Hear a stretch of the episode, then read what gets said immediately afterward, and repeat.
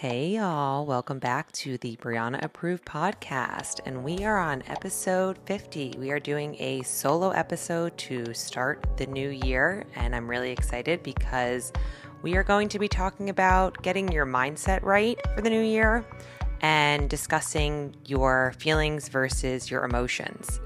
And this is really important because if you have followed me for a while, you know that I like to say your feelings don't always matter. And that might sound callous, but it's actually very helpful once you understand that there is a difference between how we feel and the emotions that we are experiencing. So, I also will give you some actionable items as well to round out the show with a few mental health prompts that I think will be helpful to give you something to do when you are deciphering what you're feeling, if you are lacking motivation, if you're in a, an emotional way that you're not loving right now. So, naturally, we will start with our fun fact of the day while I sip cafe.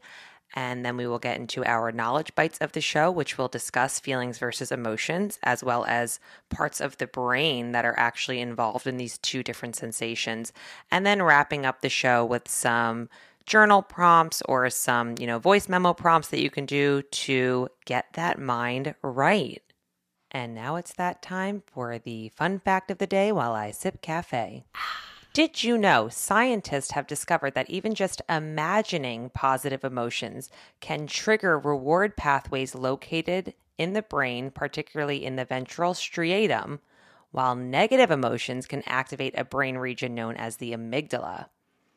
That's right, gang. This is why sometimes faking it till you make it can work, and why manifestations and positive guided imagery and mantras and all of this can really be beneficial in shaping the way through which you view the world and through which you attract back into your life positive or negative emotions.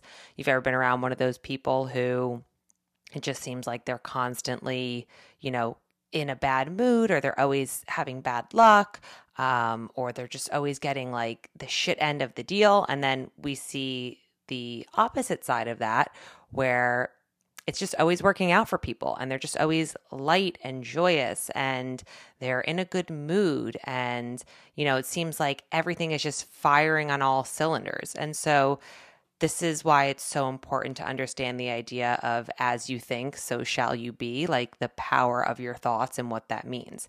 And I know that that sounds a little hippy dippy for people sometimes, but we are going to get into the science of that a little bit of, you know, why the way we think and perceive things and consciously deciding what emotions we want to give more attention to can be truly beneficial in our overall health.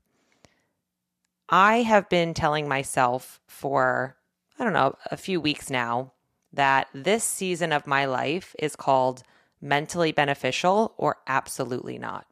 So I have been very ardent about the idea of does this actually benefit positively to my overall mental health? Is this mutually beneficial energetically? Is this something that is making me feel more aligned or out of aligned with what I'm trying to do? And so that is something that I think can be helpful when we are trying to assess am I getting closer or further away from whatever it is that I'm trying to achieve right now, especially this time of the year where people are setting very lofty goals. They're running on motivation, which is a limited resource. Um, they're, you know, comparing themselves to where they were last year. So it's just really this idea about like, for me personally, is this mentally beneficial or not? Because there is that quote about, you know, the mind is a superb instrument. And if it's used rightly, or if it's used wrongly, it can become very destructive or positive. So, again, just like with any instrument, you have to practice playing it and you have to give it tune ups rather frequently. So, this is I think a really good time to sort of do some emotional tune ups, if you will, not only for yourself, but also for kind of what's going on in your external environment and some of those other touch points or tentacles, as I like to call them, for what is influencing your life. And what I want to remind people as well especially this time of the year, maybe coming out of the holiday season, is that, you know, life is a series of problems that we just get better at solving. So the goal is not to evade hardships and arduous times and quote negative emotions, but rather to build emotional resilience. And I've done podcast episodes about this before, but there's actually been researchers who have looked at people who are considered to be, quote, emotionally well. And what they found is that they don't necessarily experience fewer negative emotions, but rather they have the ability to bounce back from difficulties more quickly, right? So they are more resilient. They have this emotional Teflon on them, if they will. They have a very quick rebound rate. And so again, we we're not looking to never have a bad day. We're never looking to have sunshine coming out of our ass all the time. Like that is not what it is. We want to start to develop some emotional stamina and I think understand that not everything necessarily always deserves an emotional response, right? And so improving your skills to develop some emotional wellness can take a little bit of time, but also giving yourself some compassion and grace and understanding that you do not have to be 100% 100% of the time. And there are a few other things that I think we should remind ourselves on this journey of continuously trying to improve ourselves when we maybe are really hard on ourselves um, because we're trying to be the best at health or the best at self healing or the best at therapy or whatever it is. And so, number one, um, all of our struggles are our greatest teachers, right? They give us an opportunity to expand. So if you do feel like you are in a season of your life where you're struggling with something, whether that's actually trusting yourself or listening to your intuition or letting go of something, it really is an opportunity to expand to another level of where we're trying to get in this journey. And with that, I think it's I think it's important to understand that all obstacles are temporary moments of realignment. So if you are feeling like there's something in the way or it's something blocking you, think about if you're driving down a road. It's not like you're never going to not get to your destination if there's a a detour there. It's going to just take a little bit longer. And so again that's that that's where our ability to change our mindset about something can make that quote ride more enjoyable or not. And then you know lastly that discomfort that you're feeling is a doorway to your freedom. So your healing is really on the other side of opening that door and leaning into that discomfort. And that is where we actually have to kind of ground ourselves and you know, root in a little bit more and check in with ourselves of, okay, again, where am I allowing things that, you know, have, uh, that aren't serving me anymore that has kind of you know reached its expiration date and I, i'm still kind of just like letting it hang out on the shelf? And where is it time that i actually start taking responsibility as well? So you know also during all of this, you know, don't forget to take some pleasures in the small victories. They add up. A slow drip approach is something that I feel really passionately about when we're looking to improve any aspect of our health. So, you know, slowly integrating things that are sustainable and maintainable. Now, let's get into the knowledge bite section of the show because we know that knowledge is your brain's favorite food. In this Knowledge Bite section of the show, we are going to be discussing the difference between feelings and emotions. Now, people will often use the terms feelings and emotions interchangeably. And yes, they are both human traits. However, there are some not only neurobiological differences, so differences in areas of the brain that are actually activated, but also what's happening physiologically in the body and then consciously and subconsciously. So, first things first, uh, there are a couple of different brain structures that appear to be most closely linked with our emotions. So, one of them is called the amygdala, which I've talked all about, especially in regards to anxiety. We also have something called the insula or the or the insular cortex, and then there is a part of the midbrain called the PAG. So what we know is that emotions originate in the subcortical region of the amygdala. So in there, there's also like the ventromedial prefrontal cortices. And this is what actually causes biochemical reactions to occur and then changes our physical state, right? So, again, this part of the brain, this subcortical region, this part of the brain is involved in complex activities like memory and emotion and pleasure and hormone production. So, this again is when we're talking about that fight or flight response, you might feel things like anxiety, your heart is racing, you're sweating. I always joke and I say, uh, you know, like when I'm trying to get through to customer service and my blood starts to boil and I'm about to have a rage blackout, right? So that is some of our emotions, right? We actually have these biochemical reactions and then we have a physical change in our state. You can feel things sort of clench up. You get maybe clammy. This is where some people get really nervous. And again, this is a form. This is a, a form of, of basic emotions. It's deeply deeply ingrained in our you know genetic code as humans. It's really helped us survive as a species but it's also been very important for interacting with the environment we live in because think about it from a primitive standpoint if you were all hanging out in your tribe and you saw somebody all of a sudden you know start you know freaking out or getting more kind of antsy or dodgy we do this now too right? Let, let's say you're in a, a new environment and you only know one other person in the room and you kind of look to them and you see their eyes maybe being hyper vigilant or they're starting to act a little squirrely that signals to you whether you can verbally talk to them or not like yo we got to get out of here effective immediately right? And so because our emotions are pretty much this neurochemical reaction from a stimulus they are considered unconscious and instinctive so, this again is why sometimes you can have an emotional reaction out of nowhere. Like you're just doing your thing, and then all of a sudden, there's a stimulus that happens that causes, or we would call that a trigger, right? So, we become triggered. We hear a song, we smell something, we see something. So, again, it's unconscious and it's this instinctive kind of thing that we have. We just have this strong emotional reaction to something. And it's it is possible to bring these emotions out into consciousness through psychotherapy. So that is kind of how some psychotherapy modalities do work.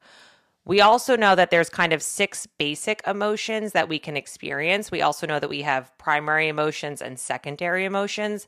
So the six basic emotions that we generally experience or that are most common are, you know, happiness, sadness, fear, disgust, anger, surprise. Now, in addition to these six basic emotions, we also have universal facial expressions, and then we also have sounds that can accompany them. So, for instance, if there is something that smells really bad in a room and then somebody makes the the noise like yuck, you from having past experience might understand that like okay we need to get out of here. So this is known as something called universal human signaling. Another example of this universal human signaling is just smiling and laughing. So smiling and laughter are two things that we generally do see together.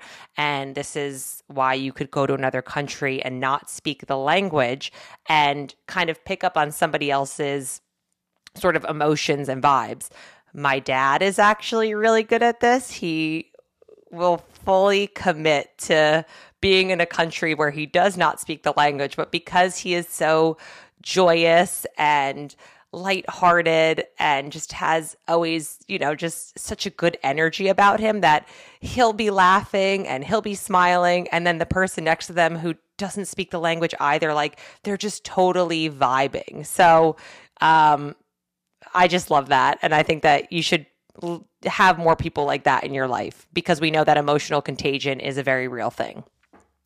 We do know as well that people can have emotions internally without showing it to people around them. So, people very much so can bottle up their emotions and then they will have an ulcer or something down the road. So, um, some people are better at bottling up these emotions than others. And this is why it is really important to kind of check in with your body as well to see what's going on. If you're a little bit more emotionally intelligent, I think, or emotionally literate, you might be able to pick up on some of those nuances if you've known somebody for a while, some nonverbal communication things like, oh, they're clenching up right now, or their eyes seem kind of weird.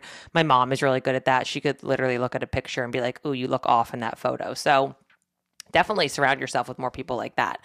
Nonetheless, these emotions, right? They're essential in basically all of our human interactions. They're essential for forming relationships, not only with ourselves, but with others. And they, again, do have a really important role in our evolution. So we do need emotions on some levels.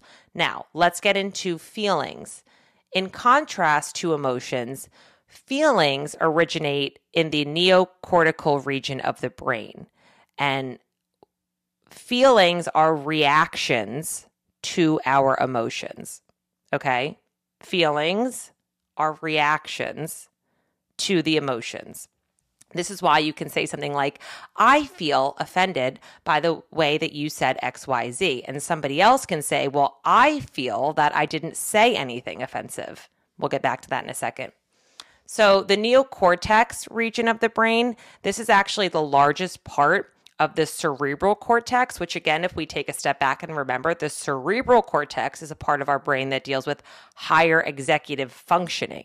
So we can like logically think a bit more about our feelings as opposed to our emotions, which are sort of instinctual and subconscious on some level, right? So again, the neocortex largest part of the cerebral cortex. It makes up about half the volume of the human brain, and it's thought to be responsible for the uh, the parts of the brain that deal with attention and thought and perception and even episodic memories. So feelings can actually form when your brain assigns a meaning to the emotional experience that you are having. So you experience some kind of emotion, and then your brain decides to kind of tag it and saying, oh, every time you experience XYZ, you are going to feel this way. So this is why it is really important to practice things like thought interruption and pattern inter- interruption, uh, actually being exposed to new environments, consciously choosing new feelings again, because your brain goes and says, I experienced this when I was here or with this person or whatever, and this is the way I feel. So, because our feelings are based on an emotional experience, feelings can be entirely subjective and they can vary from person to person. So, again, why somebody might feel very happy in a certain environment or doing, you guys could be experiencing the same thing. Let's say you're both at a concert together, right?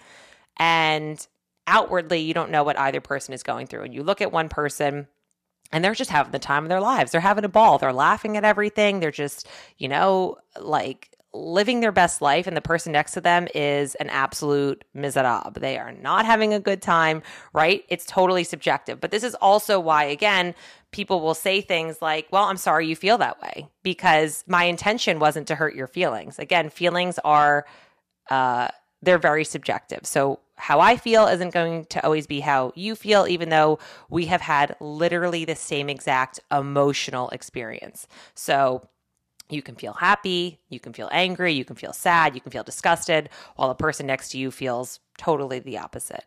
And so feelings can also become even more specific than an emotional response, and they can be brought up from a physical reaction to various things.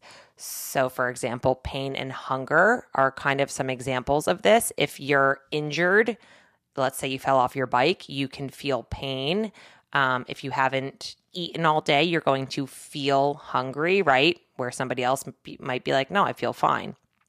All of this indicates that feelings are something that is noticed at a conscious level. So our emotions generally are subconscious, meaning they're out of our control sometimes. We just all of a sudden have this emotional response to something. You start crying out of nowhere, you burst out into tears, even though you're really, really trying not to. Where our feelings, again, can kind of be more of this mental experience of our and our body kind of state arises as your brain interprets these subconscious emotions. So, a lot of our feelings are completely conscious, unlike emotions. And this is truly one of the key differences between them. So not all conscious experiences are feelings necessary necessarily. You are aware of what you're seeing or hearing or any of these primary senses, but they're not always feelings. And so again, your brain has to really like assign meaning to the emotions in order to create a feeling. But it can also go the other way around too, depending on the experiences that you're being exposed to. So let's take fear, for example. Let's say that you have a fear of spiders. At some point in your life, you had a negative experience with a spider. And ever since then, you have felt afraid and threatened by being in the presence of a spider. Now, at the same time, you're having an emotional experience like, you know, fear or disgust or, you know, anxiety or what have you. You don't necessarily need to be exposed to like the spider anymore. And just simply thinking this thought about a spider can trigger an emotional response in the brain, which automatically then makes you feel uncomfortable because your mind has made this association between the stimulus, the emotions, and the feelings. So your emotions can affect your behavior towards things as well.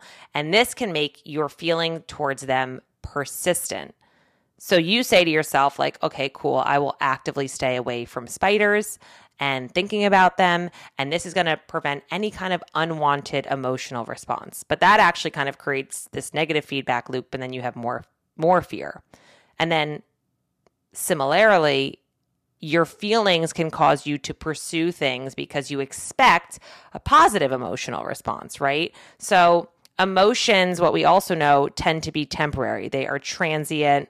Um, they can be, you know, fleeting and again, kind of come out of nowhere like the weather where feelings can be much more persistent and people don't always understand why. They kind of get on this loop or a ruminating thought of, I feel so offended, or I feel so sad, or I feel so happy, or whatever it is, because it can go positively or negatively.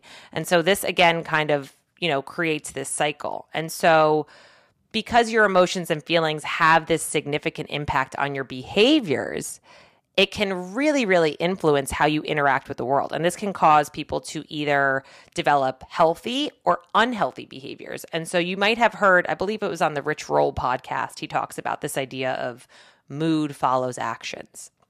And this is really important again. So, this time of the year, for example, when people try to really lean into motivation, um, and then all of a sudden they wake up one day and it's cold and it's dark out and they didn't sleep well and they say, Well, I don't feel like going to the gym. I don't feel like doing work. I always joke and I text my friends and I say, I don't feel very worky today.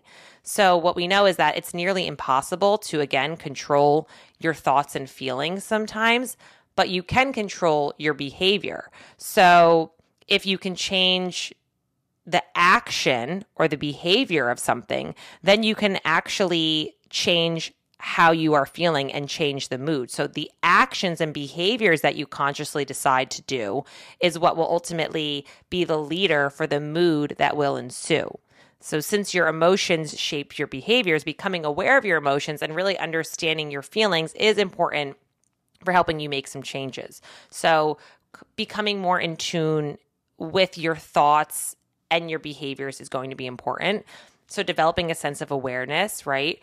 Um, paying attention to how you quite physically feel, like what's going on with your body, checking in, dropping in. Again, I know that sounds really hippy dippy, but um, your physical sensations, right? That is really important for saying, is this a feeling that I'm having right now, or is this an emotion? Is this something that is transient, or is this a a thought that I'm having? So again, feelings aren't always factual; they can come and go.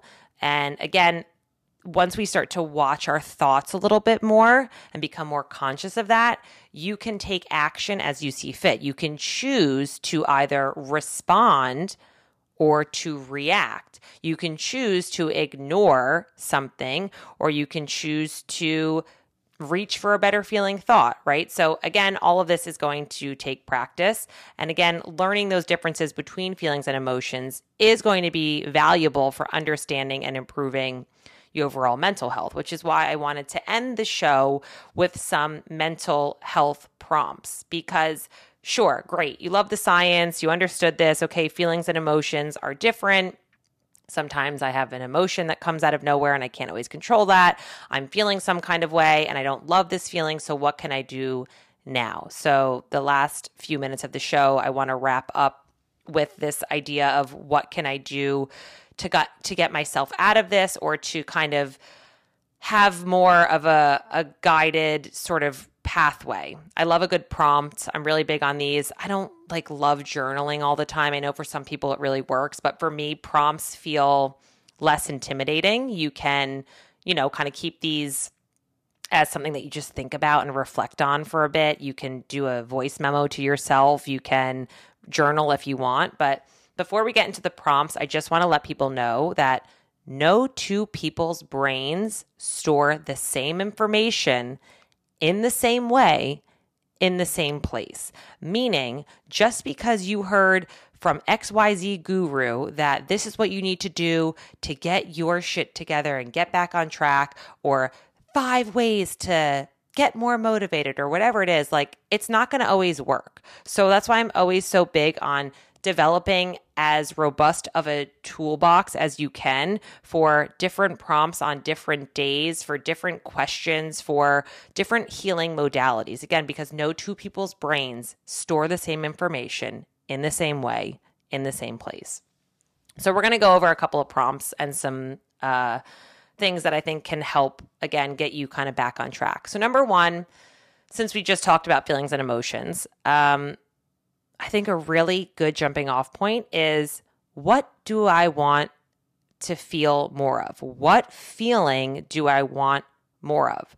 Do I want to feel more joy? Do I want to feel more happiness? Do I want to feel more stability? Do I want to feel more creative? Do I want to feel more expansive, right? What is the feeling that you are looking to have?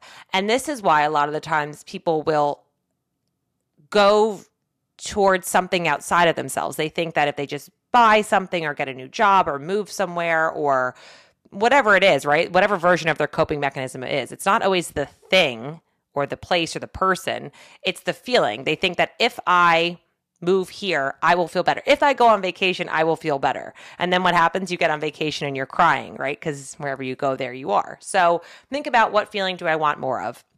And something that Abraham Hicks talks a lot about is this idea of reaching for better feeling thoughts. So you have a thought that pops up and you say, Is this thought making me feel better or worse? And as you're watching those thoughts, right, that's a conscious action that you can do with that thought, then you can make a decision about what you want to do with that thought. And then you can ask yourself, how does this decision or this thought or this feeling, how is this affecting me right now energetically? Is it infecting my energy? Is it affecting my energy? Is this positively pushing me forward? Is this keeping me in a rabbit hole that's actually not serving me? So, how does this thought or feeling affect me energetically? Another quote that really resonated with me that I think is really helpful, especially if you're somebody who ruminates and has circular thoughts and kind of gets fixated on something, is this thought that says, um, I think and I think and I think, and I've thought myself out of happiness millions of times, but never once into it. Meaning that you are always just one thought away from happiness. So, this is going to require you to watch your thoughts. Again, does this thought make me feel better or worse? Pay attention to the way and the how you feel. I feel happy, I feel sad, I feel frustrated, I feel jealous, whatever. Then you can direct your thoughts to have better feeling thoughts. You can choose better feeling thoughts. Next is, I think, developing what I call a shit day protocol. I love this one. I make my clients do this a lot. So, life's going to happen. You're going to have a bad day. It's not going to go as planned. You are going to, you know, be late. You're going to miss your plane. Your AirPods are going to die at the gym. You got bad news. You went through a breakup, whatever it is, right? And so you're going to just have a day, even if everything's going well. So the weather, all of a sudden, it's gray and rainy, and that really impacts your mood. You need to have a plan in place for that shitty day that will ultimately ensue.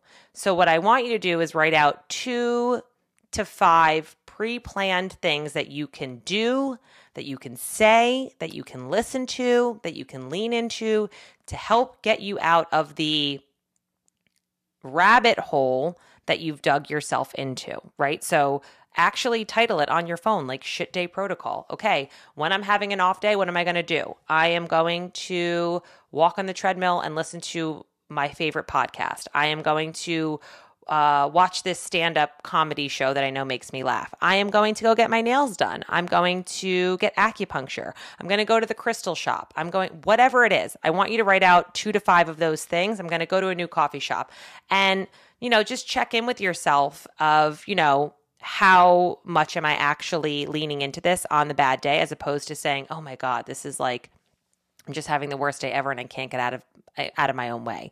That's not to say that listen, you have to still honor your feelings and allow yourself to feel what you're going to feel and be sad or whatever it is because emotions are transient, but sometimes we don't want to live there forever. We want to visit it and we want to say like, "Hey, what's up?" and check it in like, "What's good here?" and then we want to leave.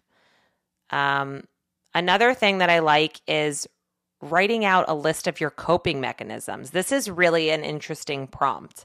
So, over your years of you know, acquiring health tools, you've probably developed coping mechanisms. Some of them are great, some of them probably are not so great. Some of them are more of a duct tape approach, some of them are more of a super glue approach. What I would encourage you to do is to write down all of the coping mechanisms that you have ever come across in your life.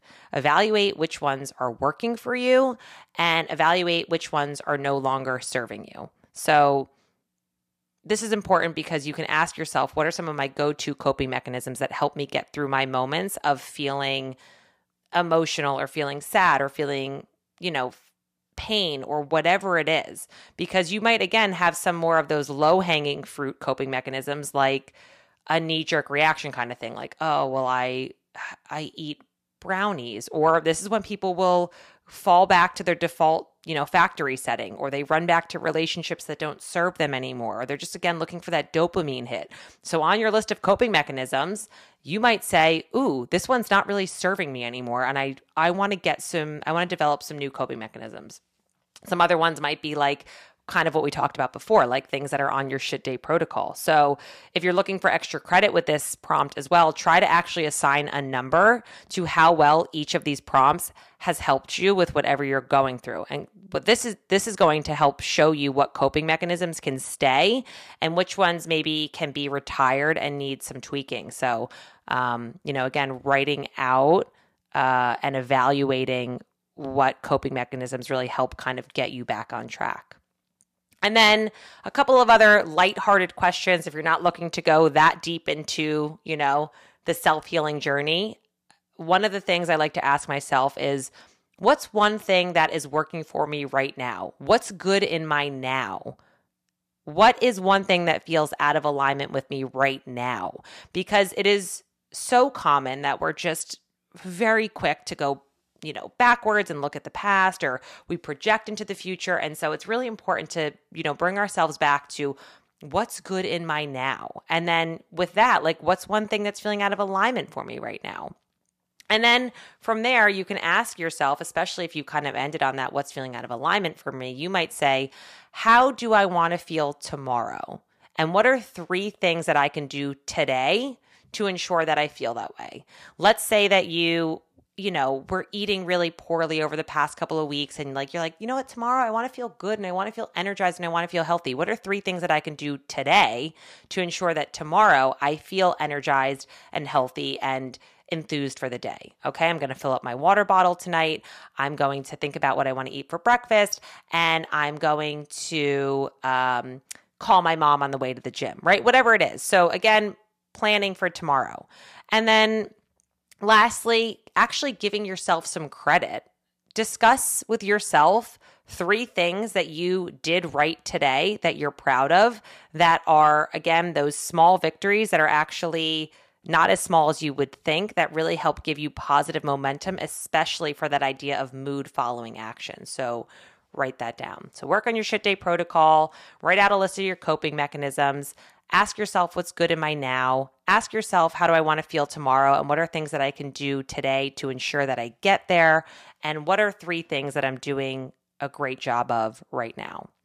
So, hopefully, this episode is encouraging and exciting and motivating for you all. And um, I hope you know you get that mind right for the new year, and that you all enjoy being in this season of mentally beneficial or absolutely not. And I'll see you on the next episode. Ciao. Ba da ba ba da ba. Mew.